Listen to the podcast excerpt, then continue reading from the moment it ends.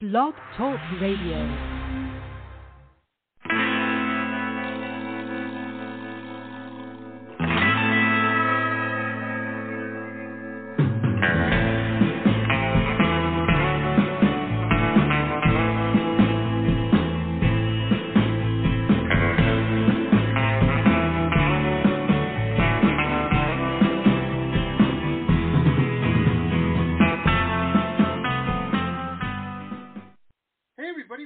Show. This is the Pop Rocks Radio Talk Show. I'm your host, pop art painter Jamie Roxx, and this is the big show.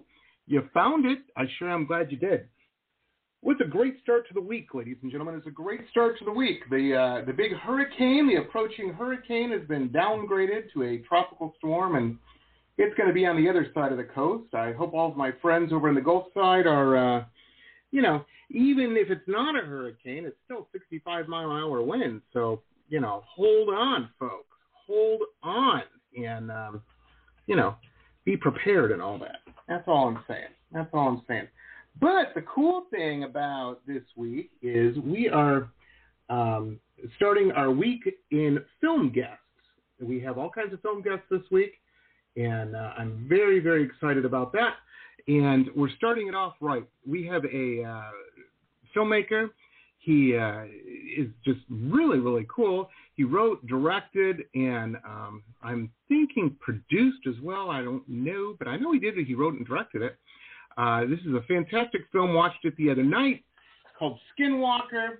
And without further ado, I would like to welcome our guest today, Mr. Robert Conway. Robert, how are Hi. you, man? Very good, buddy. Yeah, thank you for having me. Yeah, yeah, absolutely. I am. I am stoked. I liked this film. I'm just going to go off right at the beginning and say that. I oh, thank you. I was telling you before we started, I, I don't get a lot of westerns uh, or western themed movies, at least, and um, mm-hmm. I was very, very pleased when this uh, came across my desk. So I, I was looking forward to it. Um, we watched it, and I just really enjoyed it. Really enjoyed it. Oh, thank you so much. Yeah, I, I think that the genre works really well. Uh, the Western genre, that is, with supernatural, with thriller horror films. I mean, there's always a kind of mythic quality to the Wild West, and in a way, I think it adds credibility to the things that are, you know, a stretch in credibility, supernatural events, things like that. Uh, in the day before, any time before iPhones, modern telecommunications, all that, kind of adds a little bit more realism to it. Um, that's one of the reasons I wanted to do it this way.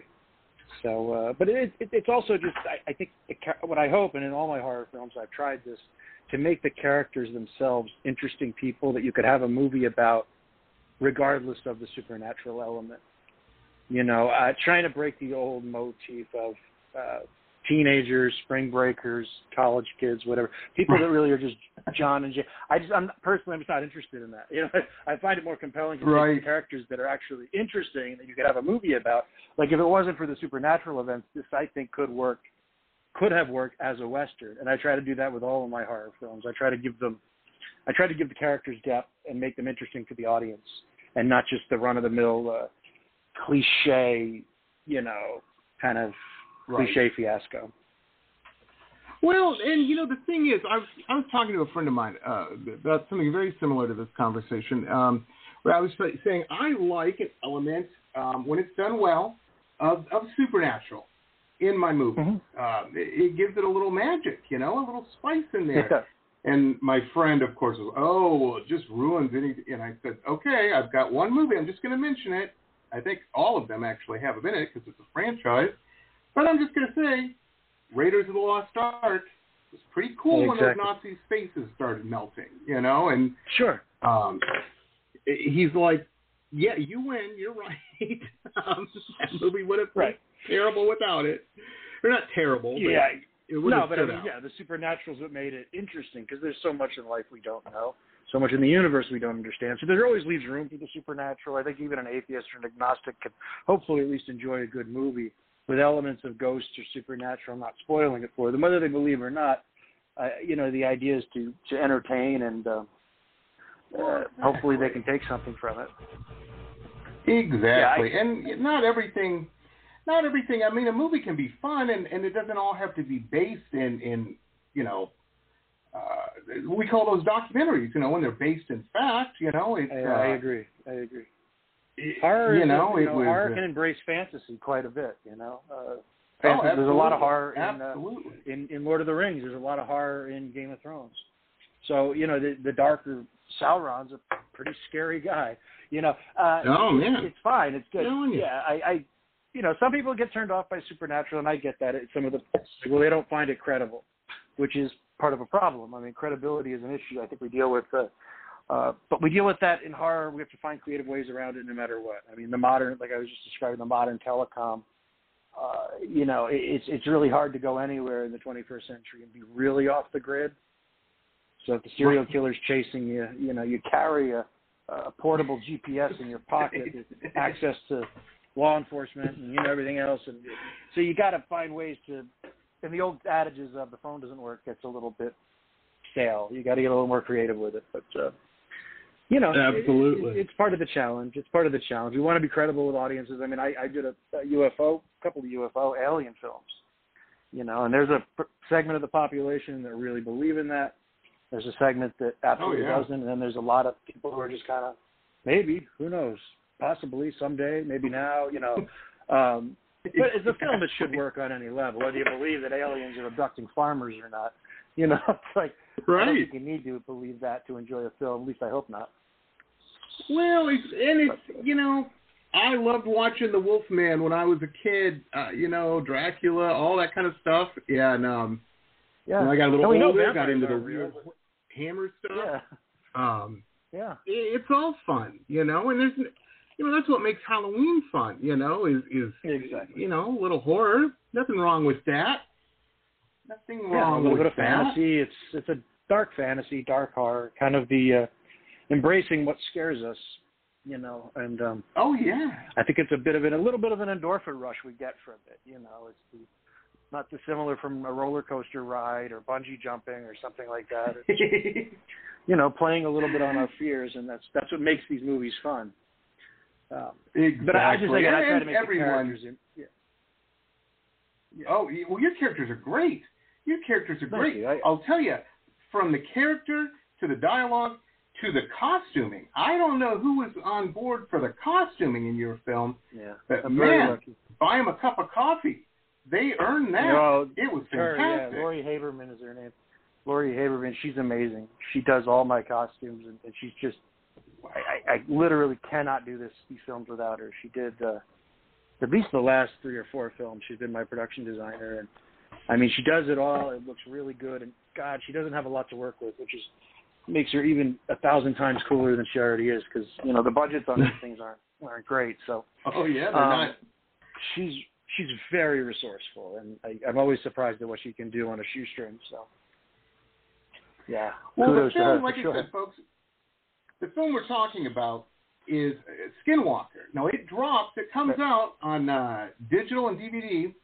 Um, Uncorked Entertainment's distrib- uh, distributing it. It comes out Mhm. July 13th, which is like a week away, man. It's it's the big Yeah, we're right around the fast corner. approaching. We're right around Oh, the corner, man. so it's a, it's a cool How film. If you like westerns, I think yeah, I think if you like westerns, you'll enjoy it. If you like supernatural uh, horror, you'll enjoy it. Um, you know, if you like good characters and, and a cool story, and you know, uh, that, that's what I always try to do. I always try to uh, put myself in the position of the audience and say, "Would I watch this movie?" You know, and it, No, if I wouldn't, I don't make it. You know, and I, I try to, I try to always go by that. So, um, it, Now for I know me, it's you're always about. based. You're Mm-hmm. out of uh, Arizona, right? I am, yes.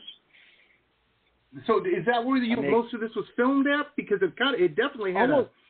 a, a deserty Arizona vibe to it, you know. Well, you know, yeah, almost all. I think actually, you know what? All my films have been shot in Arizona. It, it's uh, we have the desert, but then we have the high country too. We have the the, the pine forest and all that. So, Mm. uh, kind of an interesting little behind the scenes on this. This was done. We filmed this during the uh, the real lockdown when COVID really went crazy. You know, really? and uh, nobody was working.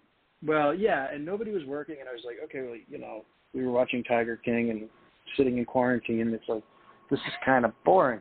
So I just called friends and people that I'd worked with, and, and Eva Hamilton, who I wanted to work with for a long time. And I was like, "Do you guys want to like go on top of a mountain and make a movie with me? Because if we all get up there and we're not sick, then we're we're good. We can do this thing." So we go up to a mountain Yeah, in 'cause you're not COVID. or whatever. Yeah, there was no COVID on top of this. We were very remote. I mean, we basically uh, there's a scene at the end. I don't want to give anything away, but you know, there's some extras and stuff. We shot all that stuff at the very end of the film. Uh, the most of it is, is we shot in, in isolation. So it was a film made during Nice. quarantine with a very small crew and very small uh, cast, and we all lived together. I rented a big cabin for everybody, and it was like wilderness camping and making a movie. And I uh, I really loved the hell. I you know I I feel bad for everybody else who was really going through. it. We had a nice month or so. where We were just not dealing with the craziness down below in the real world, you know. So right. um, I'm jealous. yeah, I am jealous. yeah. I- I'll tell you. you're right. 'cause if you, if there's another out, if there's ever another there for a outbreak, you know what to do. It was hard. Yeah, this was during the first couple, maybe the first or second month of it, and it was, it was just so bad. I remember just being in my house and not having anything to do, and I'm not very good mentally with that, you know. And I, I think a lot of Right. people. So I, I just reached out to my friends and uh, actors and filmmakers, and I was like, "You guys want to do something just better than just binge watching Netflix for another 48 hours, 72 hours, you know?" and uh, that's how it came about. And I used COVID as kind of a theme for the movie too. Uh, the invisible enemy. Uh, you Oh, don't know that's who has it, you don't know who doesn't. Yeah, and uh, so it's interesting. You know, definitely a product of the time. And not that I want people to think about COVID when they're watching the film. I certainly don't want to be that much of a downer, but that was just a little bit of the backstory of how it came about. It was like, you know, Well, you know, it's, it's kind of an- interesting. I imagine the uh, the actors that uh, were in the film. It maybe it's easier for them to get more into their character. I'm sure they have no problem doing that. These are professional actors; it's what they do. But maybe it just helps. It makes that transition a little easier. That that slide a little uh, I- quicker. Um, being isolated. I think so. Like that. Well, I think so, and it certainly helps with the period stuff. You know, we ran out of room in the cabin, and I volunteered to just live in a tent, which I was happy to. I loved it. It was great. I could live in a tent. I can do that.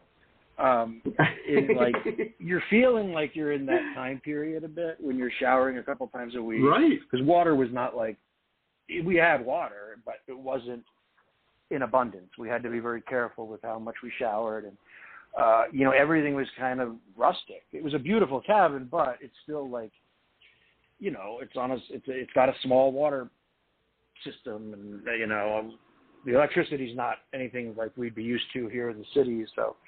Uh, right. I, but I think it did help the performance. I think it did. I mean, again, you, you just try to use it if you can. You know, one of my great favorite films uh, is Excalibur, uh, John. Boorman's Excalibur, and the uh, what's her name? Helen Mirren hated the actor who played Merlin. Maybe they had dated. I, I think they may have dated. Whatever.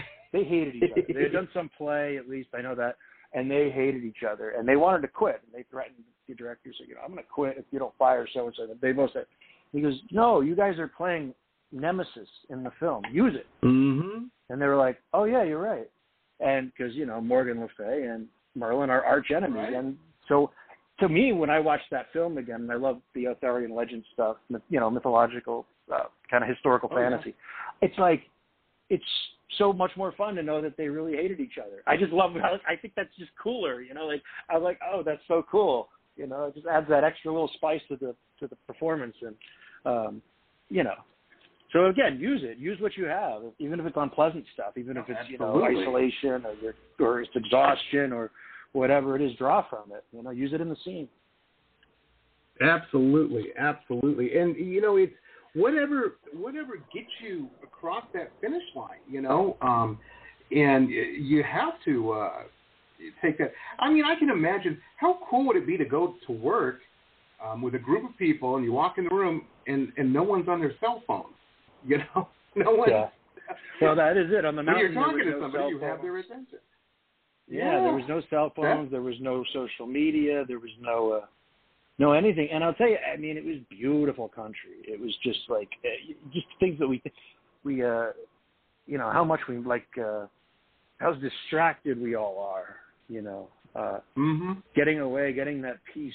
I found it very peaceful. Like just Uh, I, I mean, I know everybody from the city says, "Oh, I could live there," and I mean, look, I was there for a month. Maybe after a month, I'd start going crazy, but I was sad to leave it. You know, I really was because I've lived in New oh, York yeah. City, I've lived in Los Angeles, I've lived in a bunch of cities, and I love the cities. You know, they're great, uh, but very rarely have I had the chance to get away, and it is nice. It's it's uh, nature, you know, and uh, oh uh, yeah, a, a bit of serenity. Absolutely. just- yeah, it's so hard to. Good for the soul. Very good for the soul. Oh yeah, you know it's interesting that you say this. I've been on this kick lately where I've been watching. Uh, when I take my lunch or something, I I don't want to watch something that's real long. So I don't want to take two. Mhm. Yeah, you know it's it's hard to take a two-hour break to watch something in the middle of the day. Um, No, in, in the evenings when I usually watch movies and stuff, longer type stuff. Mm-hmm. But I've been on this kick where I've been watching these um, these reaction videos that these kids. It's kind of interesting. They've all set up like a little business on YouTube where they they watch a Hmm. movie and they react to it. And uh, I don't know how the copyright and all that. You know, that's above my pay grade on that. How they're dealing with. But anyway, they're, I'm watching these, and the big one that they've all and they kind of go in these little patterns, like they all watch each other's, I think, and uh, and then people can get, join their Patreon and and everything and, and vote for what they That's should fun. watch. But anyway, the big thing they've been watching is the uh, the Lord of the Rings series. You know, you're just talking about mythology, Yeah, great.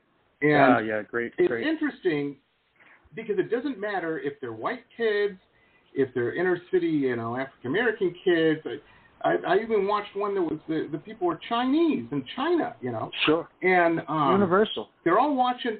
Yeah, oh yeah, they're watching Lord of the Rings, and they're all just that first uh, movie, the Fellowship one. Um, and they're showing the Shire, and every one of them, everyone doesn't matter social, economic, racial, then nothing matters. They all want to live in the Shire. They all want to, Oh, I know. you know, leave where they're heaven. at. Yeah. To they're like, oh, I would totally. Then until they see Rivendell, and then they all want to live there. But um, right, right. but uh, what what that tells me, and what circling back to what you're saying is, is you created this film um, with just you know fantastic scenes and, and this and that. And I get, man, people. Yeah, I think people just get maybe bored with the same thing all the time. You know, their life, where they're at, and everything. Um, Sure. You know, it's it's nice. Uh, uh, and especially after a year of being cooped up, where Yeah. at, everybody's like, It's been I want to be on that mountain, man. Oh, But then you, they you know, if there's ever another outbreak, I recommend it. Uh, God willing, there won't be, but I'm just, you know, it's uh, it, it was so bad. I mean, just uh, everything. This is in the early stages, you know, when we didn't really know much about COVID. We didn't know how you caught it. Right. We we knew it was airborne, but we didn't. You know, there was like, oh, you can get it from a coffee table, you can get it from a doorknob, you can get it from, you know, a lot of things that later were proven to be less less accurate. But Mhm. that's that's usually the way things are in the beginning of a crisis. There's a lot of uh, different theories and information flying uh, wild. I remember the same similar thing on 9/11. You know, the other another great Mhm. day. Geez, another tragedy. But you know, it was like there was a lot of things as, as horrible as that day was, and it was awful. There was a lot of misinformation that came out that first couple of days. You know, so it, Oh, yeah. that's just natural. I mean, people are people are really upset, and, and um, Then they start panicking. To go up on, yeah, there was a little bit of panic. You know, I remember the toilet paper buying. That was strange. I remember seeing a funny meme at Very the time. strange. Somebody was from the movie Outbreak with uh, Dustin Hoffman's movie Outbreak. With that They're level four biohazard suit. yeah, they're like they're all dead, but their asses are all clean. So it's like, yeah, whatever. You know, but it was very strange. I mean, I, yeah, but I. It was just it was an interesting. Uh, I've done there's been a lot of COVID themed films. Uh, I, I know uh, Mm. friends who've worked on them. I don't know none of my friends who produced them, but I know friends, crew friends who've worked on them. And um, my COVID themed film is a little bit less on the nose, which I think is good. I, I think you know you bring up Lord of the Rings Absolutely. as a great example of many of many historians and, and movie uh, movie uh, buffs have said that Tolkien's talking about the rise of the Third Reich and all that. And maybe he, he disputes that, or I don't know if he ever disputed it or just didn't answer it. But Right. it was interesting if he is talking about like the evils uh, that happened, you know, that led to the Second World War. Um, it's interesting that he put it in a fantasy world, uh, in a way that can maybe make it a little bit more palatable to people that are going through it. So it can still give them that distraction. Right. You know, it can still give them the escapism. And movies have to be, and there's nothing wrong with escapism. You know, uh, some people dog on the Marvel films and all that. I'm not personally a big fan of them, but um, I'm, I was just never really That's mythology. different. But but but the thing is, it's escapism, and that's very important. You know, there's real mental health benefits to it. So I never knock it. You know, if if if it, I think they're well crafted, made by really talented filmmakers, and you know they provide people with morality and escapism, and uh, that Yeah. is cinema. You know, as much as I love Martin Scorsese, I have to disagree with him. That is cinema. You know that that Mhm. is definitely cinema. So not everything has to be. Well, there's a lot of realism, as we people buying saying. tickets for them. You know, Well, and and uh, because they're getting a they're getting a escape, you know, and they're good stories. I think I, again, I'm acting like I've seen I've seen Batman. I like the Batman character. It's a little more interesting to me. Um, because you know, I tragic. remember the old Chris yeah. Superman. Yeah, and he's an Oh, yeah, he's my he's favorite. flawed. I mean, yeah, I love the Chris Reeve Superman, but the thing is, he's so darn strong. He's still cool. It's still great movie to watch him. But it's like the thing about Batman is he's pretty much just a guy, and I like that. You know, like he's got a lot of Oh, yeah. gadgets, but he's a guy. You could kill him. You could kill Bruce Wayne. I mean, if you shot him or whatever, you know, if he wasn't wearing his bat suit, he's as frail as any of us, and I love that. You know, to me, that's like Mhm. going back to one of my favorite action films, Die Hard. You know, where you have, you know, the, the Oh, yeah. terrorists are taking over Nakatomi Plaza, and yeah, and Right. he's the Eddie Man, this cop who was a drunk and he smoked and he wasn't in the greatest shape. Bruce Willis, you know, he wasn't a karate expert. You know, he wasn't like a, a Right. special ops guy. a ninja trained or something. he, yeah, no, he was just a regular Joe who knew how to use a gun, but it was like, and that's what I love. I love the, you know, the hero has to be the underdog. You know, he has to be the. It's always the Mhm. mm side. You know, he's got uh, if the hero's too strong, then then we kind of lose the. Uh, you know, it becomes like Saturday morning cartoons. You know, I used to watch He-Man, Skeletor. You think the guy would get it after like 900 times of trying to beat He-Man? Like, dude, you're just punching above your pay grade. You're not gonna beat him. He's Right. stronger. He's smarter. He's got better allies. Like, forget Stay about down. it. yeah. I know. I mean, I admire the man's persistence. You have to. That much defeat it doesn't seem to. It never seems to like fail him. He's like next week. He's like, look, I know I failed all these years, but I'm going to keep trying. And you know, it's like Charlie Right. Brown with the football. Wily Coyote. Yeah. Oh man. exactly. You know, if exactly. Just like this time. Yeah. And now, folks, a couple quick messages from some of our show sponsors. Stay tuned. We'll be back with the rest of the interview after these quick messages.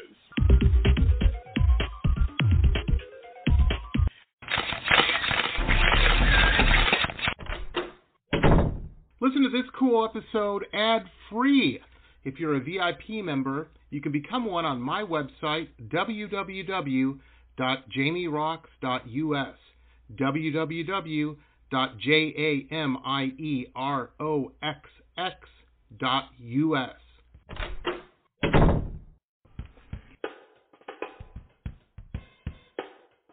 My Love Shack Apothecary online shop has everything you need to build a special gift for yourself or someone who needs a little pampering.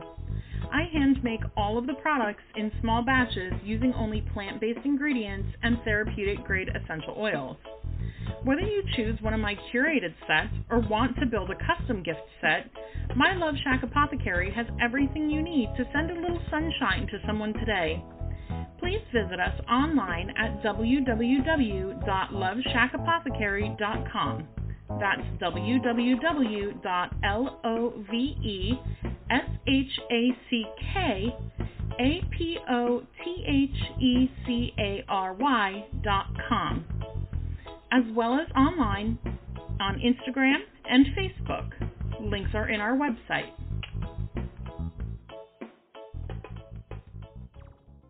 Support for this podcast comes from the University of Texas MD Anderson Cancer Center, ranked one of the top cancer centers in the nation for the last 27 years. The doctors at MD Anderson treat more rare cancers in a single day than many physicians see in a lifetime, and treatment plans are tailored to an individual patient's needs, allowing more comprehensive and thorough care. To become a patient, please visit makingcancerhistory.com. Aloha. If you have stress in your life or even anxiety and panic, I want to invite you to the Anxiety Coaches Podcast for a way out. The Anxiety Coaches podcast is a relaxing and inspiring show bringing you lifestyle changes to calm your nervous system and help you heal. Heal anxiety, panic, and PTSD for life. We bring you two episodes every week. There's no need to walk this path alone. Join us for a relaxing, informative, and inspiring time and start your journey out of anxiety panic. That's anxietycoachespodcast.com. Aloha.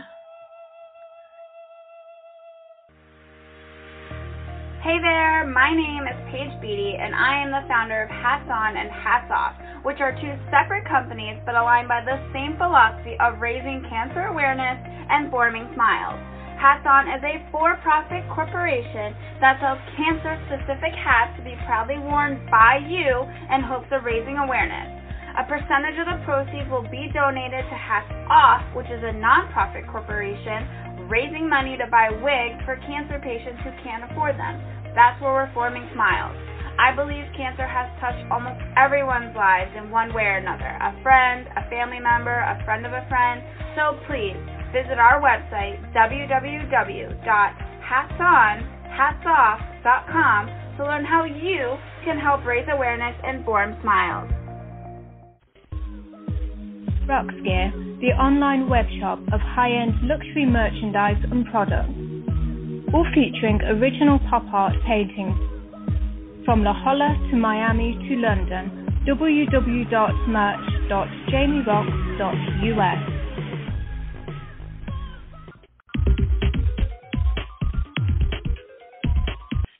This time This- it'll be it has to work this time. I'm due. I'm due. I I lived in Vegas for a summer many many years ago, and uh, Yeah, I ooh, I heard that statement a lot.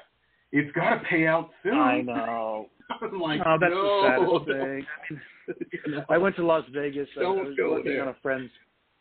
There's a friend of mine had a shoot there, and I was helping out for a few days. It is. It's it's a cool place to go for a minute, but if you get if you get the Mm. fact that the fix is in, you know, and you're like, Yeah. it's a, it's a fix, and you know, if you win anything, you're bucking the odds. Like, I won, I think, a hundred bucks, and I'm like, okay, the odds of me winning more than this because I don't play big. I was playing like ten dollars or twenty dollars.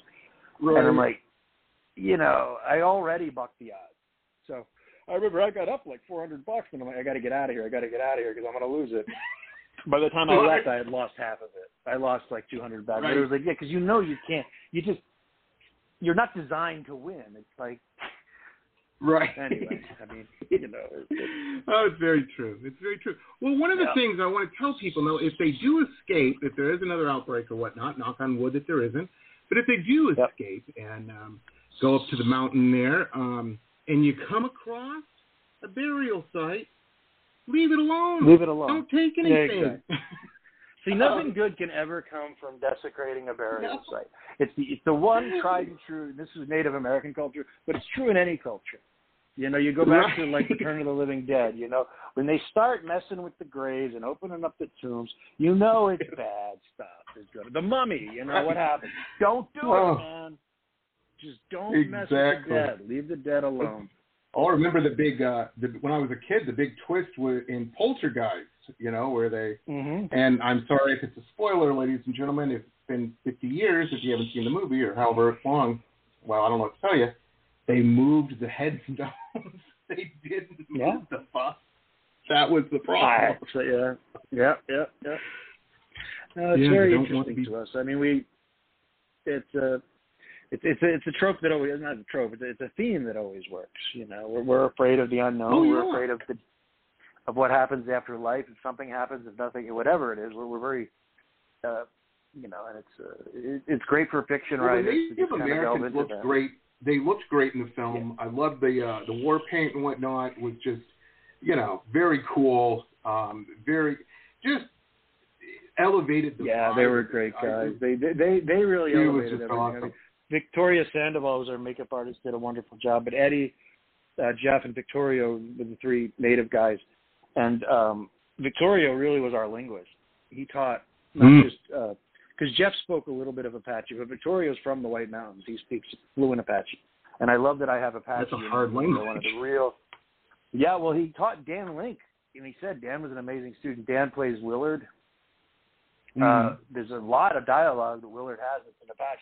Willard plays the translator. You know, we needed a guy who could speak English and Apache to kind of bridge the two Right. universes when the characters interact. But um, no, those guys are excellent, and they they added so much authenticity. And I insisted on doing it in Apache because I think it added so much.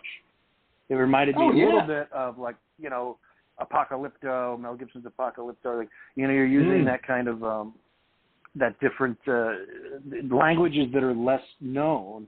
Like we certainly Spanish is used a lot, and you know French or whatever. But this is like a really cool language, and it, it's really uh, it's so interesting I, to me anyway to put it into a film. And, and, and Victorio was so good teaching uh, teaching the cast, uh, and I, I just love that stuff. I think it's super cool. Well, it's, it's very cool, and it it just it works so well with the film. I want everybody to see this film. Like you said, it comes out in about a week, July 13th. Yep. And this is one. I'm telling I'm you, I proud of it. watched it. with my wife. You can watch it with your wife, or your girlfriend, whoever, your partner. And um yeah, there was there was some creepo scenes in that. You Yeah, know, it worked yeah, out in my it's a- favor. Got a a- little snuggle you action know. going there. There you Um, go. There you go. Right. I'm glad I could help. Yeah. the thing, I, you know, I always try to make the films. I'm a big pacing guy. You know, I always try to make the films Mhm. interesting and that things keep happening and that they don't slow down. You know, I encourage people to, you know, not only support independent film because I think it's an important art form, but also like, you know, we really do strive to keep you interested, and we don't say, oh, because we're independent, we're going to use that as a as a get out of jail free Right. card, and you know, we we try to make you like our film or make the film that we that you know that you'd want to watch regardless of what budget you know it's on. And i do that by involving really good actors and great crew. And you know i i'm very proud of what you know what what everybody who helped me you know all, what they all brought to it and what they did so uh i think the effort their effort and their hard work really paid off and i'm i'm very grateful and i think audiences will enjoy it it's a fun little film uh it's a scary Oh, little film absolutely. but um yeah, you know, it, it's got some It's interesting very little, cool. uh, yeah. Now, I'm not in the movie business, but I do watch a lot of film. I'm, I'm a big cinephile, I guess is the word. Hmm, Um, this did not look like this was shot on a low budget. I don't know if Oh, you you. just had a, you know, a warehouse of high-end equipment or uh, or what, but it, it looked I, I, it looked like some money. I do own. spent a- on Yeah. I mean, I, I own quite a lot of gear, you know, but uh, it, it that helps. But I mean, the biggest thing is honestly, it's just you know, um, involving the right people. I guess you know, like I think a lot of it is the uh, it comes down to the first thing is your art direction. You know, most of this movie I shot by myself, and this is my first film without a cinematographer, where I was the cinematographer because just the way it was made Wow. was kind of crazy. It was kind of last minute. There was no. Uh, no real budget in the sense of a budget. Like there was some money, obviously, but you know, it, it it's not like it was kind of a hey, let's just do this thing, let's make this movie. So, so uh, very kind of organic the way it came about. Yeah, and I, I think it's you know, you just try to do the best. Like uh, Guthrie Lowe did the music. You know, there's so much that uh, different artists who put their work into it. Again, Laurie Haberman with the production design, of course, the cast with their great performances um, you know, people come together and they take it seriously and they and they believe in what they're doing. I think it's amazing what you can get. And you know, technology today, like I have a red camera. I I, I don't really use it Mhm. much because, uh, you know, it's more of a full crew camera. Which uh, lately I've been shooting smaller projects where I just use a little Lumix GH5s, which is you know, relatively inexpensive camera. And I, I encourage people to to go out and tell your story. You know, there's never been a time where you can get really good quality cameras, uh, lights, Aputure, man light, great great stuff uh, for relatively inexpensive price. You know, you don't need to have a multi-million dollar uh, production studio. You know, this is stuff you can No. acquire. Uh, you know, decent cameras, Sony A7S3s are good, but again, you know, Panasonic, Canon, everybody's got a. Most of these cameras are fine. I mean, heck, if you don't have that, your iPhone. You get some pretty nifty stuff on an iPhone today. You know, so I encourage people to go out and start experimenting, you know, and telling their story. Um, so Oh, much great gear. absolutely. You get, I got you know- you get these little, yeah. I was going to say, we the, the age we're living in, especially now, one of the silver linings I think um, of COVID, and I'm not making light of the tragic side of it. No, but I understand. Um, right. But it, everybody knows how to stream now, and all these streaming platforms are crying for content. You know, they're like, They hey, are. we need it. They you know, and, and you don't necessarily have to get on. You know, uh, the big ones. You you the film some put it on YouTube, and people watch. I watch a lot of stuff on YouTube. yeah, You know, oh, I watch um, a lot of YouTube. I mean, I, I'll tell you that I'm very like coming from an older generation where I mean, I I'm old enough to where I was actually I didn't shoot on film professionally, but I when I was in film school, that's not true. I worked on one film that was shot on film, but when I was in film school, we still taught film. I mean, I'm dating myself a little bit, but like you know, I watch a lot of the younger people who are doing amazing stuff with uh, gimbals and drones and slider dollies, and I'm like, wow, Oh, yeah. man, we used to do this. Took us five guys and all day, you know. Um, so it's really neat to to learn, you know, to learn. I'm learning from the younger generation of filmmakers, and I'm I'm very impressed with what I see uh, of young people who are so resourceful. You know, they're like, I don't have anything but a camera and a, a roommate, and you know, and they make stuff that's actually watchable. It's good. It's not like, you know, uh, watching paint dry. So. Uh, Right. it's a great time. It's a great time to be, and yeah, I encourage people get their get their work out there. Um, don't listen to uh, what's in, in, inherent in the society. The negative side of it is a lot of criticism, Right. and uh, it's good to be Well, open you to do have- criticism. Fair. Yeah. if, if somebody does tell you it can't be done, you know, we were talking about rocket fuel and using uh, using it. Use that. That's one of my favorite things. Right. Uh, when somebody, I'm just pig-headed enough when somebody says, "Oh, can't do that." okay, Right. thank you. yeah, well, and it's stand you back. I'm going to do it. you keep know. creating, keep creating, and if you get bad reviews, keep creating, and if you get good reviews, keep creating, and don't take either of the uh, either of that too seriously. Don't think the good reviews make you great, and the bad reviews don't make you suck. I mean, it's uh, try to take all that with a grain Right. of salt, and uh, just develop your own craft, develop yourself. So. I mean, look, I've been doing this for 20 years, so I can finally say that with some satisfaction that, like, Right. it took me a long time to get there. when I put my first movie out, and I was like, I got some some pretty nasty reviews, and I was like, you know, crestfallen about it. After 20 years of getting Mhm. beat up by critics, I'm like, look, you're at this point, there's nothing left that I haven't heard. So, and I've gotten good reviews too, but I'm, I'm sometimes sometimes you get a good review, and you're like, you're even more, oh, I don't know, did they really mean that? You know, did the distributor Oh, slip it. them a few bucks? And you know, so you just got to put all that shit aside. Just excuse me, you all that stuff aside. Just make movies, uh, develop yourself, That's right. Develop you're team supposed to be around you. Right, exactly.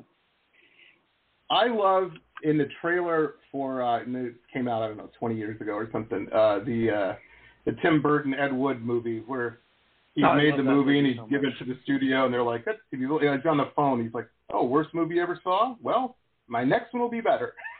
And that's what I love about Ed. You know- You know, Ed is one of the he's, Ed, Ed Wood should the be the patron saint.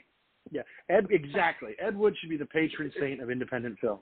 I mean, like him, Robert Rodriguez, uh, uh, Dol- Oh, uh, yeah. Rudy Ray Moore, Dolemite, another great. Robert had a lot of Mhm. success, Rodriguez, but I'm, put, I'm putting him in that category because he started out just doing his own thing.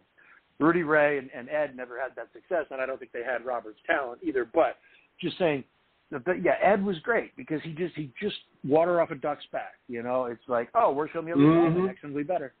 Doesn't care. Willing to get back in the ring and take another swing, and that's that's filmmaking. You know, uh, and Ed's movies Oh. still like I remember Tim Burton saying this. His movies, in a weird way, stood the test of time. Like, no, he conventionally wasn't what you'd say a good writer or whatever, but his films have a certain Right. uh, look to them. They have a certain feel. Uh, there's a charm about his movies that they they've endured. And I, I Absolutely. think, uh, I know uh, Eddie Murphy. I was so happy when have you seen the the film My Name Is Dolemite. I was so happy when Eddie Mm, Murphy oh, yeah, yeah. because I thought I loved Rudy Ray Moore. I thought he was really Mm-hmm. a funny guy who was different from like a lot of the of, of the films that came out in the blaxploitation era, where there were these good-looking guys like like Shaft or like a Superfly, and Rudy Ray was a pretty average-looking dude. You know, he was an average guy. Right. He didn't really know karate, but he just like he's like, you know what? I'm gonna do it, man. I want to do movies, and I'm gonna do them, and and I, I love his Here we movies. just hysterical to me. Yeah, and you know he took them. He had fun making them, and you can tell that. And uh, Right. if you guys, if you ever want to see some fun movies, watch Dolemite, The Human Tornado. Uh, uh, Oh, yeah. Shaolin Dolemite's a fun Fan- one. So they're they're great. They're great movies. They're they're, they're fun. And uh, They're and fantastic and, uh, very entertaining. Just uh, like very his much so. And watch Eddie Murphy doing the. You know, it's like you got to watch, like you know, when they have movies like Ed Wood, you should watch Ed Wood's actual movies. It really goes. And if you watch Right. uh, Eddie Murphy playing My Name Is Dolomite, you should watch the movies that it's based on. You have a whole new appreciation for um, for both. So yeah, it's, it's fun stuff. And I'll tell you something that people get caught up on is, um, and it's again part of the world we live in now. But some of these these older movies that you watch don't get all. Remember when they were made, man? You, you Uh, yeah, you got it. was hilarious. You can't apply I was watching that last night with a friend. It came stuff. on. Yeah, it came on television. I was over at my friend's house. It came on IFC actually, and yeah, you could never do that today. But that is part of the problem. Is I think you know again getting to a society where, like some of my favorite comedians are like Dave Chappelle and Chris Rock, and I I know Oh, yeah. Chappelle's kind of been like you know he's kind of unforgiving about it, but we're losing. I mean, we don't have Dangerfield anymore. We don't have uh, Sam Kinison. Mm. Haven't had it for years, you know. But like, we don't have George Carlin anymore. I, I, I think it's, it's unfortunate Right. because those cynical voices that that really were like, look, I'm not going to let you pigeonhole me into feeling guilty about it. I, I, I think Mm. humor is something that should be a little bit dangerous. I think that's what makes it funny. You know, South Park is an Oh, example of laughing at what you shouldn't laugh at. You know, and uh, safe spaces in comedy. It's like you know, there's always that roast mentality in good comedy, and and uh, that that good, honest comedy that pokes fun at everybody equally uh, uh, cannot exist in a cancel culture type environment. It just can't. No, And no. you know, I think people. I mean, people- there's, yeah, there's limits too. You know, I mean, the thing is, of course. nobody wants to see, you know, special needs kids getting dogged on or something. You know no, what and I I mean? think like if you Um, have any- something that's well, we can all laugh bona at fide, and the stereotypes. Yeah, but if know, like I no, and I agree with you, but I I think if you have like bona fide hate speech or bona fide misogyny or something like that, that's different. But I think if you look at certain films or certain filmmakers and you look at the, you know, you say, look, these are great comedic works, and yes, they're controversial Mhm. because often great comedy will be controversial by was. nature. Yes. You know, Yeah, George Carlin was not loved by everybody. You know, I mean, uh, the guys No. that everybody loves are like America's Funniest Home Videos or something. Like that's not funny to me. There's no edge to it. There's no, there's no grit. Right. You know, I mean, safe comedy is like that. It's like America's Fun. It's like, oh, that's not funny. That's boring. That's lame. Exactly. Nobody would agree more, I think, than Bob Saget, who actually has a pretty dark sense of humor, from what I. Oh yeah. Uh, but you know, he's bad. like, I mean, oh. yeah, he's a a pretty funny way. X-rated guy. Like his his comedy is Uh-huh. like, yeah, it's out there. Um, And now, folks, a couple quick messages from some of our show sponsors. Stay tuned. We'll be back with the rest of the interview after these quick messages.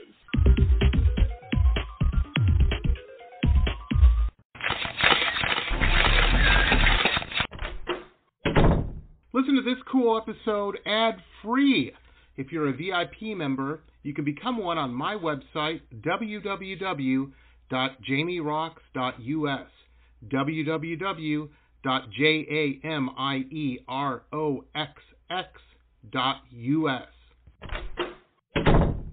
This is a message from the Centers for Disease Control and Prevention. Older adults and people of any age who have serious underlying medical conditions are at higher risk for severe illness from COVID 19.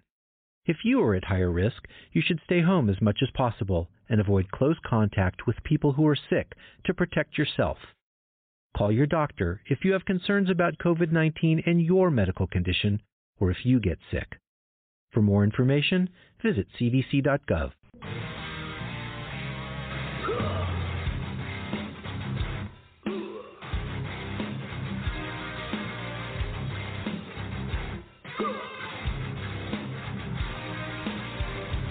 Metal Babe Mayhem is more than just an online store, it's a destination. MetalBabeMayhem.com carries over 150 rock and roll products, including clothing, jewelry, and accessories.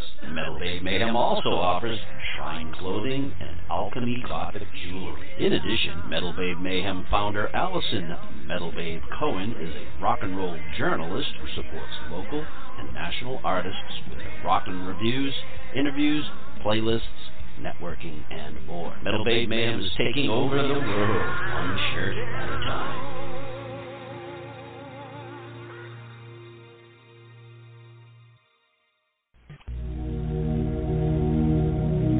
glittering amethyst, energizing citrine, colorful fluorite, the other side of the sun, Earth's treasures brought to light.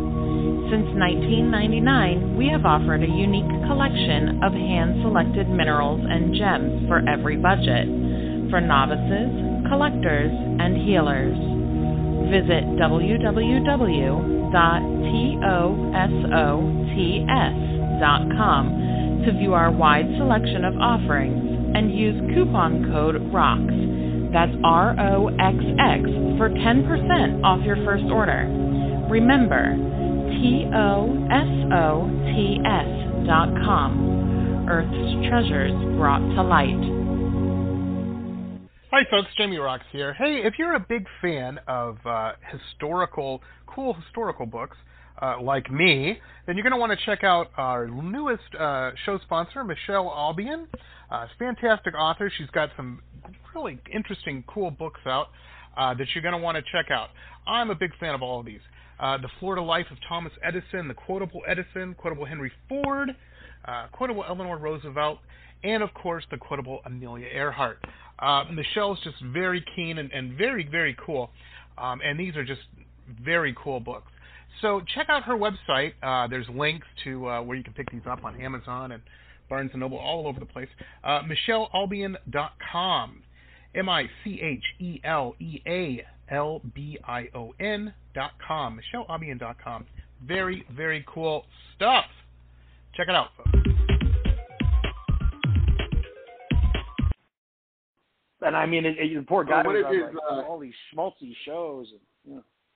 Oh yeah, yeah. But he was, you know, he was. I can't, you know, fault the guy. He wanted a swimming pool. You know, he wanted another car. No, you know, I mean, hey, I don't blame we're him. at all. I just, I, I know that he was, Yeah. uh, he was frustrated. He's made it no secret of the fact that he was creatively frustrated. But you know, he cashed in, he made his money, and now he can do his stand up and do what he wants. Absolutely, Make absolutely. NC seventeen One of his- or you know. One of his best Yeah. line, the funniest lines I uh, bit of his is when he he he had said I read it somewhere, and I'm paraphrasing it, so I, hopefully I won't mess it up. But he said, you know, one of these days I'm going to meet a nice woman my age, and I'm going to marry her daughter. Hilarious. it is. It's funny. It's like remember when Denis Leary did the a hole song? Oh, It yeah. it was funny because he was an a hole. That's what's funny. That's what makes it funny. He does all the things that you shouldn't do. He's not Yep. politically correct. Politically correctness Well, is like to me, it's like the yeah, it's like the Scarlet Letter. You know, it's like back in the day in the uh, the Puritan times when if you were an adulteress, they would brand you. And if you look, that, Oh, that's yeah. what's happened to some of our great co- comedians today. You know, I mean, it's just like, come on, let's laugh. It's okay Well, the to interesting laugh. thing about comedy is I think it runs real parallel to your world of horror as well. They're, they're- they're both very Yeah. timing dependent, and um, and, and you want to, and people like that release, you know. Um, yeah. and yes, I'm sure serial killers out there watch a, a horror movie to get ideas. I, maybe not. I don't know. Probably, I don't know. Um, you know, the thing is, the rest of us, we watch those and we're like, what would I do? You know, there's a, that great commercial that I love too, because some of the horror movies are just silly in a way. You know, I forget what it was for. I don't know, insurance or something, car insurance, where the kids, there's a bunch of teenagers and they're the killers. They're like, let's get in the running car, and they're like, no, let's go hide in that barn with the chainsaws. you know, and Yeah, even the killer was like, sure. what are you doing? Yeah, I know. I, Um, well, I think that's part of like there's a level of comedy. Well, there's a level of comedy in in some horror films, and I think that's like I remember I did Mhm. uh, a couple of these movies with the Krampus theme, and we did the first one. and Mm. I tried to make it all kind of Twilight Zone and stuff, and then I got really torn apart, not just by critics but by fans, and I was like, okay, here's what we're going to do for the second one because it actually made good money despite the, the critical reception being pretty negative. I uh, I said let's just hell with it. Let's just make, make a schlocky horror movie that's everything by the Right. numbers, but that's really kind of funny. And like Right. it worked.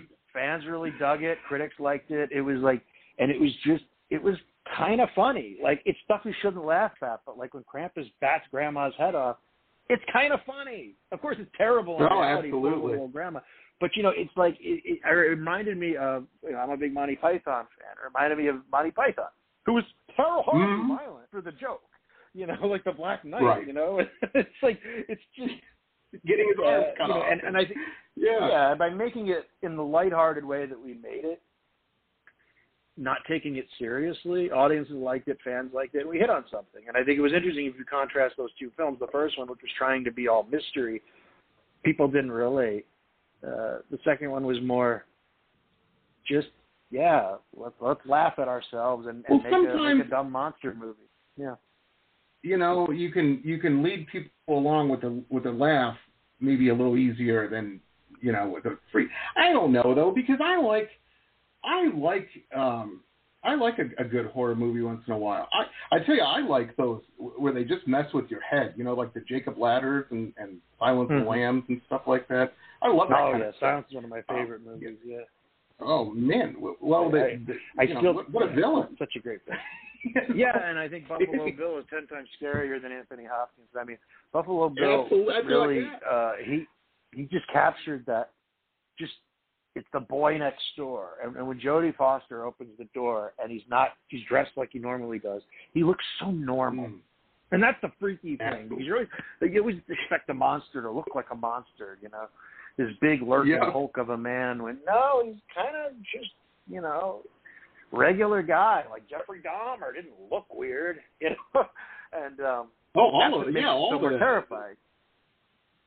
Yeah, and oh yeah, Dennis Rader, any of these know, guys, yeah, the Son of Sam, any of them. I mean, they could all be the guy. They could all be your neighbor. They could all be your, you know, that's what makes the the, the serial killer stuff like, you know, again, I think Silence is one of the best, uh, one of my favorite movies, let alone horror films.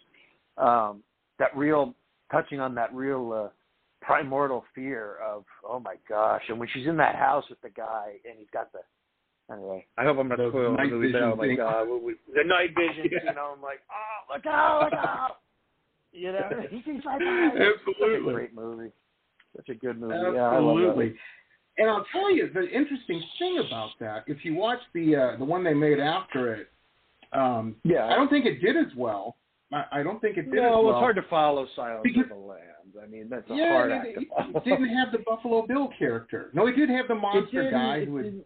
With the face and all that, but he wasn't. Yeah, it's just He was a monster. just not going to work. I mean, yeah, I mean, you had an interesting. Ridley Scott is an excellent filmmaker and cinematographer, great cast. Julianne Moore did a great job, but it's just I, I you can't. It's hard to follow Silence of the Lambs. I would hate to try to follow Silence of the Lambs. Right. You know, that's just like Absolutely. it- it's. I think Jodie was like, no. I mean, I don't know what. I think her reason might have been she just thought it was too gross or something. But I, she was right to kind of bow out because it's that's a hard act to follow. You know, Mm. very rarely do you have Godfather 2 or Empire Strikes Back. I mean, most of the time it's even if it's a good movie, and I'm sure if Hannibal had come out and just been a movie, it would have been probably received better. You know, and that's just. Yep. But how do you follow one of the greatest horror thrillers of all time with an okay horror movie? That's that's Right, and then they and it's not a bad because it's, and then they make it's not a bad film. But I think they made the mistake that some movies, and I'll tell you those those Ocean's Eleven that fell into the same quicksand, is the American audience. It's hard to sell that European vibe to it. You know what I mean? And and yeah, they kind of had that going, and people just don't dig it. You know, they're like, eh, I'm not flying to Oh, and Italy. You know, that Yeah, not I mean, I don't know. I, hard I to relate. The, I love the shots of Florence. Though. I've never been to Italy, but I'd love to Oh, go. yeah. uh, but fantastic. yeah, but you I don't know. I mean, go to Italy. you know, that's Yep. the difference. That's it. But it's interesting. I, yeah, I think it just. I don't know. It's a hard thing. Like like it was the the Baltimore insane asylum was far more terrifying, and Americans can relate to that. Some some uh, some weird inner city like hospital that some crazy doctor, Doctor Shelton. What a, they had great characters where he play the religious programming to torment Hannibal. I mean, like some of the little roles in that movie are so memorable. That's when you know you have a great script. Because like the little like the Doctor Shelton, he's not in the film probably five minutes altogether. Great actor who plays him. I can't think of his name right now, but um, you know this creepy guy. Like who's going to run an insane asylum? Yeah, that guy. He's perfect. You know, and he's like he, he plays religious programming to mess with Hannibal. I mean, just like little little. Robert, are you still uh, there? He I'm is. here. Can you hear me? I can hear you. I my call dropped for some reason, but man, I dialed Oh, quick. Let me tell you. Um, Oh, what did I miss? What did I miss? able to cover you. I was just talking about silence. Still in silence. I got I love that movie. I'll listen to it in the edit. Oh, I love it. I love it Yep. too. Let me ask you while I've got you on and while the call's working. Yeah.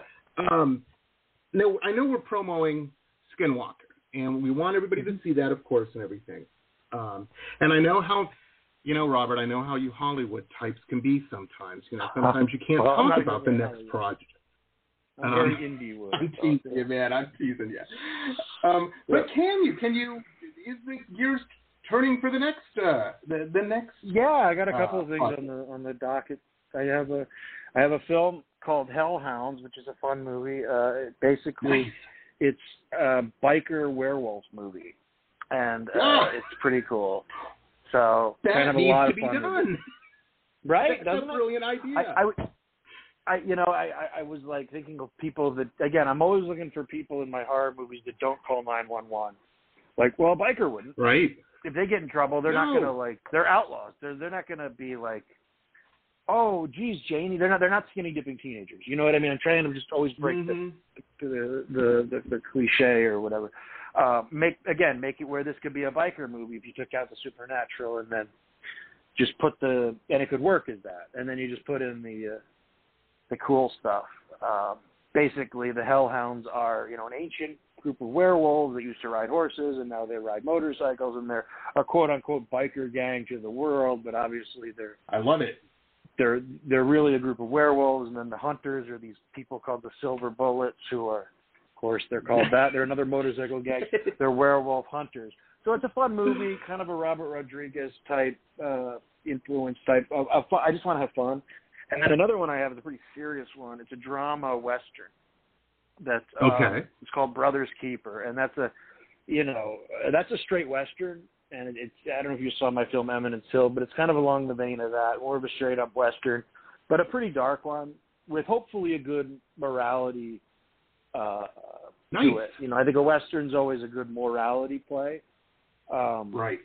you know, uh, Unforgiven, one of my favorite films. Again, uh, going back to, you know, it's a dark film, but it has a more there's a moral to the story. You know, it's not just dark for the sake of dark. So that's what I have right now on the on the uh, on the docket. And then my brother Owen, his first film, he's in post production on it. Uh, his first directing job.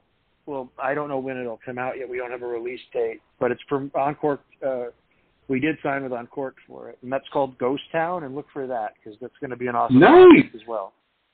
Well, if, Yeah, if you guys are so- signed up with Uncorked, it'll probably uh, we'll it, we'll have them on the show, man. We'll we'll make it happen. Oh Um, yeah, no, definitely, fan- definitely. It's, it's a really cool film. I, I saw a cut. You know, it's a rough cut still, but uh, looking to be a really cool project. Very cerebral, very very interesting. Nice. Nice. I love. Yeah. I can't wait to see the werewolf one, man. I love. Yeah, I, I you mean, I just want so to have right. fun, buddy. I want to have fun. I want to have fun with movies. You know, hey, not everything needs because I do a lot of dark stuff. I did a movie few years Mm. ago, The Covenant, which was very dark, very dark movie, and I liked the film. I'm proud of the film, but like, it was a dark supernatural horror, and you know, it didn't have a cheerful ending by any stretch. Sometimes I just want to have like my second movie was called Exit to Hell with Kane Hodder and Tiffany Shepis, and that was a fun movie. Not necessarily fun to shoot, but it was fun to watch. uh, it was a difficult movie to make, but um, it was just, you know, shoot 'em up kids who end up in this town where this cannibal cop is chasing them, and it's like, yes, Oh, it's just fun. Just go with it. Right. It's not supposed to be high art. It's supposed to be entertainment. And um, Absolutely. and yeah, so, sometimes that's my Absolutely. escapism. I need to make my Black Well, and that's- triumphs, Monty Python stuff when I need, you know, I need right. a break from the serious. You Well. I think the Western theme's a cool theme. You know, it's it's interesting I love I love how things come around because I have some friends, uh, really, well, they're friends with both mine and my wife, um, and uh, they they're a little younger, so you know, uh, it was so funny this weekend. Uh, we were talking. I was talking. They're like, "What movies are you uh, and guests do you have coming up?" They're having a conversation. I mentioned it, and the and the first thing this girl says is she goes, "Oh, I'm not a big Western fan." And I said, "Yeah." Yeah. I, said, I tell you, I said, uh, you know, that Mandalorian's just terrible on Disney Plus, isn't it? Because I know she's a big fan of that. And uh, right. goes, "What are you?" She said, "What are you talking?" I'm like, "That's a Western, dear." She's like, "Really?" yeah, by the numbers. By the numbers. You know what it is? I, I, I was hoping, and I think this has happened. At least I hope. If you look at the success of an excellent video game, Red Dead Redemption 2, Mhm. really the best western of a few years, and it's not a it's not a feature, but it's it's so cinematic. It's you know it's a piece of cinematic art in my mind. Uh, you know, I, let people know that like westerns don't have to be. Not that there's anything wrong. I I love the John Ford, John Wayne classics, but there's nothing. You know, Right. Westerns don't have to be your grandfather's western. You know, and I think there is still this concept among some young people that it's still kind of a dated medium. You know, yeah, but not really though. You know, it's a big We're part trying of to our break history.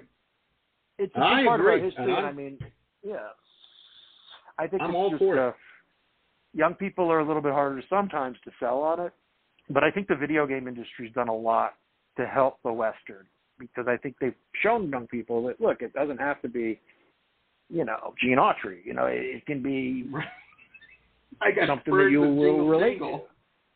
Yeah, Right. you know, it can be something. I love that those you kind of those kind of some of those though. You know. Oh, I Um, do too. No, I'm not you- knocking them. I'm not knocking them at all. But it's uh, you know for the millennial crowd or younger, it might be a little difficult. Right. But I think you know you see the success of Red Dead Redemption 2 or Tarantino's westerns. You know, it gives me hope because it's a great genre, and I, I hate to see uh, it written off. You know, it's a it's a really wonderful part of our history, and and and it really is as Americans, it's our mythology. You know, it's historical, but it's also uh, a lot like I'm a big fan of medieval history. You know, and um, Mhm. there's historical medieval history. but There's a heck of a lot of mythology. You know, the Robin Hood legend, the King Arthur legend. Uh, the the two play kind of complementary to each other, and the westerns the closest we have as Americans to that to that magic um, because we're just not Right. we're not that old of a country by comparison. You know, we're just not we're you know Yeah. we just had a birthday. Well, a lot of people don't realize that. That. You know, I your film, this film Yeah. probably takes place. I mean, I, I don't think it's dated in there anywhere in the, the script or anything, but I, I was I was thinking 1870s, something like that, maybe. Yeah, I Um, mean, I, if I, even think thought I may about have it. the number, and if I did, I don't remember. I think I may have picked the number like 1880 something, but I usually go for the late 1800s. And if people ask Yeah. specifically, if I don't date the film, I usually say it's after the Civil War, it's before the First World War, because I want to give myself a little bit of license there. Um, you know, we have a lot of reenactors that are great helps to us. You know, they can't do it without a reenactor community. Here in Arizona, we have a very vibrant group of reenactors uh, that you know these people really get it right, from the wardrobe to the firearms, the livestock, you name it. Oh, But, yeah, you they're know, into it, They're like, man. oh well, that yeah, they're like that hat wasn't invented till I'm like, wait, but you know, You're didn't like, I'm not specify the watching date, Antique so- Roadshow. Come on. well, I there's a little appreciate it. But yeah, but I mean, I, I appreciate that. I, I lo- like I love history, so I love people who care to get it right. But it's like the reason I don't Right. date the films is because I don't want to be pigeonholed into like, you know, it, it could But- be. well, the point I was trying to make before the First it- World War. isn't that wasn't that long ago in our history? You know, I mean, really, It wasn't. No, it really wasn't. It really, and when I live in Arizona, years, you feel 120 years. No, yeah, Yeah. you feel that when you live in Arizona. You're like, you know, it really wasn't that long ago. So it's, uh, you know, it's a really cool. It's a really cool time period, a very short period of time. You know, and, and there was something very magical about it because, really, if you think about that, between the Civil War, which was in the 1860s, to the First World War, I mean, that's like what 50 years at the most. I mean, that's not that's not a heck of a lot of time. You know, and it's uh, No. that's that's uh, what's makes it you know probably the last, probably the last period with uh, the onslaught of technological advancement, similar to what we have today. Yeah. You know, Yeah, um, and it was the- the it was iPhone's what, 12 years wild. old, 13 years old, something like that. I know that's and- crazy, but yeah, it's yeah. The West, I mean, once the was this- railroad roads went in, you know, it was kind of done. You know, I mean, the, the beginning yeah, of it the end. was, and I there's a great there's a great line in the Kevin Costner film Dances with Wolves where he says, "I want to see the frontier before it's gone," because mm, that is that idea, mm-hmm. that wild, you know, the the the, uh, the mystery, the magic of it. There's you're going to lose something, you know, when you connect that railroad. It, it, it's you know, there's something lost there. There's something. Uh, of course, we yeah, I mean, we love our iPhones and all that, but we are so interconnected today. You know, it's just uh, too much. Too, too much. much. Too much. Well, yes. I tell you that yes. the interesting thing that I've always found interesting uh, about the the West in that period was, and I think this happened a lot. I'm no expert on it by any means, but um, I, I've you know from from what I've read and whatnot, a lot of people kind of that was the one of the places they could they could go and, and start over, reinvent themselves. Oh, yeah. uh, sure. Get get the hell out of Dodge, you know, literally. Yeah, I mean it's true. Uh, you know, the and you don't have that kind of guys who. No, I mean, unfortunately, there's nowhere you could go to really get a your your reputation will will you everywhere, whether it's good or bad. But no, I mean, it's it's interesting. I think people like the Earps. I mean, they're interesting characters. You know, they came out here to get rich and to do this and that. Uh, but you know, it, yeah, it was. Uh, it was an interesting time. It was an interesting time. A lot of the people that came west were people that were troublemakers, obviously, people that had been mm-hmm. kicked out of Chicago or New York or whatever. You know, right. uh, a lot of uh, soldiers from the from the Civil War who didn't reacclimate to society. You know, uh, it, it's very interesting. And, uh, there's always that. Oh yeah. Uh, well, I was thinking about that. I, I was remembering. Now, I mean, I probably shouldn't say this, but uh, you know, I, when I was younger, I was kind of a wild kid, and I remember this was uh, a few years back.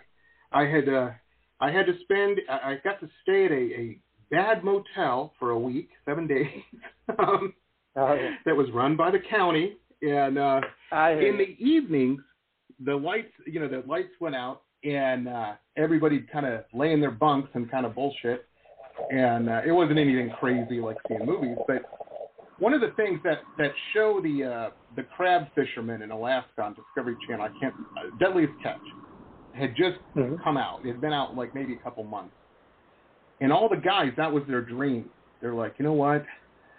When I get done this six month hitch, I'm going to Alaska. and I'm going to work with like everybody yeah. had that dream. I get and, that. I hear you know, that. of just a fresh start. And I think Yeah. the West had that, and and you know there was adventure and and you know you had to live by your wits a little bit, and you don't. It's hard to do that on TikTok.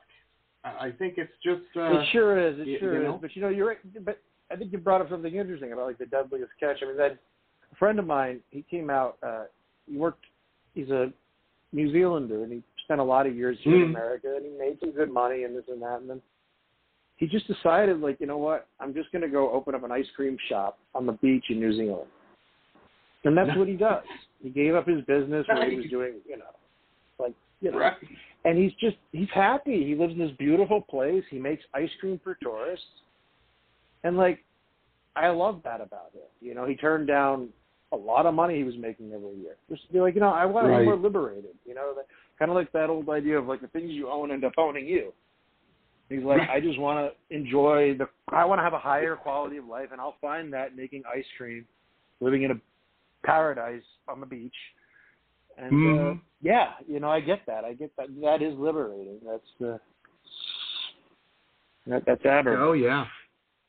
Well, and it's you know, and, and you have to find your path. And I hope our listeners, you know, the people out there, I'm sure there's one guy or gal out there who who maybe haven't given that a lot of thought. Th- Think about it a little bit. What makes you happy, man? What's your path? What do you need them to be doing? And uh, uh, you know, Sure. Something you're it. passionate about, it'll make life a lot more interesting and and rewarding. It really will. absolutely, You know, that might be making films. Who knows? It might be, and you know, passions can change too. There's nothing wrong with that. You know, talking to Oh, a good yeah. friend of mine, and she's very good at what she does, but she's getting tired of it. She's very interested in something else. I'm like, pursue that. Listen to that voice. That's Mhm. okay. Just because you're good at something, Yeah, and even if you fall it. on your face, at least you you did it. At least you tried. You know, um, exactly. uh, you know, maybe you figure out that isn't what you need to be doing. I've had a few ventures like that. Um, you know? Sure, there's nothing wrong with that. There's nothing wrong with that. You know, it's finding new things. I, I've been very much into cinematography. I mean, of course, I went to film school, and I've you know I've been around cameras my Mhm. whole life, but um, I've learned more about cinematography in the last couple of years than I did before because, uh, you know, quite frankly, my budgets have gone down a bit. You know, when DVD went away, um, Right. I mean, it's still there, but it's just not what it once was. You know, we've had to be more resourceful with less with less money, and that means smaller crews and blah blah blah. But I love it. I love the challenge of it. You know, I, I love learning new things. When I was always very dependent on a cinematographer to to interpret my vision for me, uh, I feel a sense of uh, control on a new level over my projects, which uh, it just it just helps. Oh, it's just helping yeah. me grow creatively, and it's you know it, it's a fun fun thing to get into and, and say I don't need to go talk to the DP and say hey DP this is this is it. You know and then they start doing it and you're like look I've had I've had great DPs and I don't want to knock them but it's like oh that's not what I meant. You know now it's kind of like uh, you know it's uh, Well- uh, less less less opportunity for things to get lost in translation. Not to say I'll DP every movie I do but I but I did the Skinwalker as a fluke you know and I really enjoy Well, it. a little I enjoy it knowledge lot. isn't a bad thing either. You know, it, it really. When I was No. a kid, I hated working on cars. My father was a mechanical engineer. He loved cars. He was of that generation. Um, Mhm. You know, he he he had to have a hot car. He just grew up that way, and he really enjoyed working on cars. And he'd have me out there every weekend helping him, and I just I didn't like it. I said, Pop, I'm going to be a famous artist. You know, I'm going to pay people to do this. I don't. Why do I have to do this? And he said, Well, he goes, you'll know what you're doing and what you're talking about, and you, nobody will rip you off because you know That's how to do it. And I agree with that. little knowledge never hurt anybody. That is No, I'll tell you, very I mean, true I've, I've learned a lot about, you know, I've been uh, post production, and you know, I again, I I wasn't a camera novice before. It was like I, you have to, as an independent Right. Filmmaker, you have to learn about every department, like sound, uh, uh, Absolutely. uh, uh, post production. You know, you you you often there's not budget to hire an editor. You're the editor. You know, so you have to learn all this stuff. But it is a good thing because even when you get to a place where, let's say, you're not the editor anymore, you have a, an understanding of, of the craft that is really going to and what it's going to take. and it's going to help you guys. Right. You know, help you guys. You know, I want to hire cinematographers that are far more talented than I am, and and you know, in cinematography, I want to hire editors that are much better editors than I am. Um, but at least I can speak their language and say, hey, you know, this is what you need to do, or this is what you know. It's uh, it makes it a lot easier if you understand everybody's. Because film school, you know, going back to film school, I used to, I had kind of come to a, a realization about film school that it actually was a good experience, but it took me a long time to appreciate that. Uh, Oh yeah. you know, Oh, yeah. and all that. Um, but it was like film school is like a little bit of an introductory course into into the into the world of cinema because it's, the world of cinema is so vast. Any one of these fields, Mm. you know, production design, cinematography, uh, editing, directing, these are all things you could get doctorates in. They're vast fields of study. Film school just gives you a little taste of every one of those departments to the point where you don't feel Right. all that. Sometimes you can be kind of, uh, as I was for a long time, felt like, well, just we didn't didn't learn that much. Well, it, Right. there's just so much to learn. You know, there's so much to learn that they can't pack it in the four years of education. It's not possible. You know, it's like. Um, Oh, absolutely. again, you could completely just get a doctorate in film editing. You can get a doctorate in, you know, in writing or anything. So uh, that that's the interesting thing. And growing, like again, my my having directed a lot of movies, I, I you know, not that I don't always learn, I do, but I like. I used to feel, oh, you know, I can't shoot my own movies because if I'm watching, if I'm operating the camera, I, I'm not looking at the actor's performance. I found that's not true. I found that's not true. I'm watching their performance. You can wear many I can pull focus Yeah. and watch them at the same time. Exactly.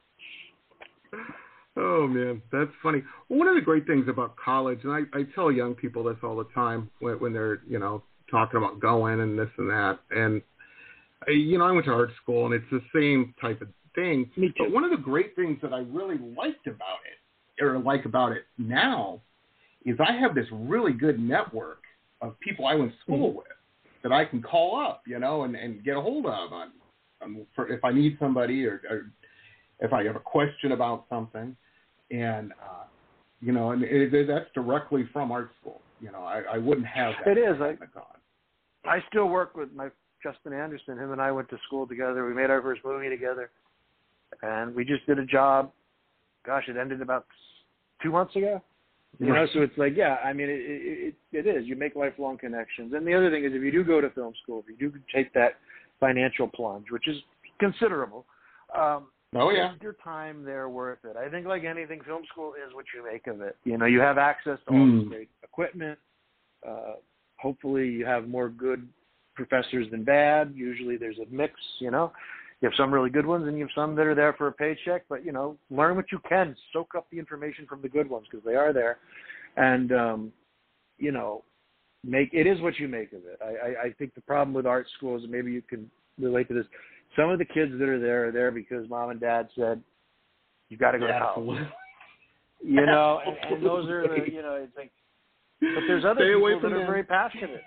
Stay away from them. That's yeah, they might be fun to you know hang out with, but stay stay with the guys who are and girls who are really uh, dedicated and, and interesting, uh, Mhm. interested in, in making something happen, and then make something happen with them. You know, uh, and then film Hell school yeah. will be a good thing.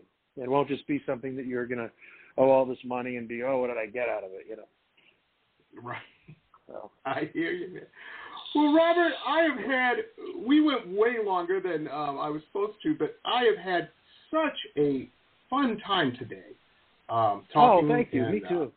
Me too. you know, it's just been a blast. Um, and again, folks, Skinwalker. Hey, we have. Let me let me let people know we have uh, the Facebook link up on our show page. Skinwalker Western.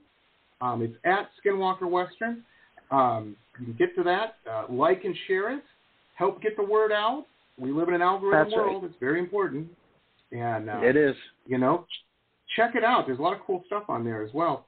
And um, the other thing is, when this does come out next week, whenever you watch any type of independent film or whatnot, um, you know, wh- however you're watching it, they all have a thing now where you can leave comments, and, and you know, you don't have to put a doctoral thesis up there, but um, it helps if you, you know, write a couple sentences. You know, I dug this about Absolutely. the film, or you know, yeah. So Yeah. Or what you didn't that. like. I can take it. yeah. There you go. There you go. Um, but it does help with the placement, and it gets in front of more eyes and whatnot. And Absolutely. um, That's very important.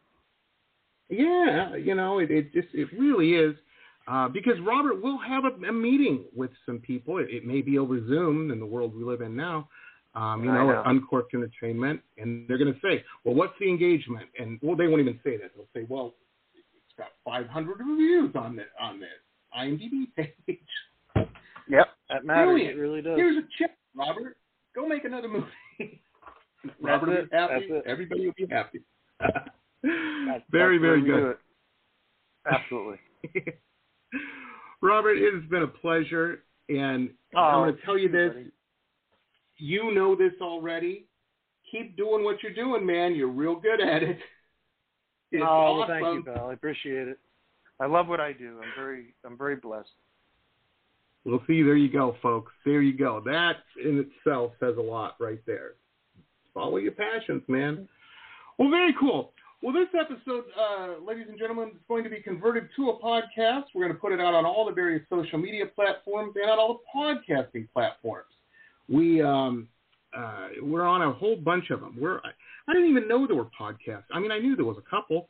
I didn't know there was like close to 400 of them that we're on. It's crazy. Oh, cool. But uh, I'm not complaining. That's a cool thing. No, that's great. And, uh, yeah, it works. How are you listening to podcasts, well, you can listen to us on there. Uh, it's fantastic. Anyhow, Definitely. um, we will see everybody. Let's see, what is today? Today's Monday. I'm off tomorrow, so we will see everybody on Wednesday. We're continuing our week of cool films coming out. Um, we've got a uh, horror comedy um, uh, we're going to be talking about with the writer and directors of it uh, called Lilith. And uh, very cool. You could, hey, and anytime you want to, folks, you can go to my website, jamieroxx.us, you know, like United States, jamieroxx.us, and you can see what uh, guests we have coming up and whatnot. I try to keep the whole month up there. sometimes, you know, we're still nailing stuff down, um, but pretty much you can see uh, everything we've got coming up. Watch trailers for the films, and uh, if it's music guests, their music videos and whatnot.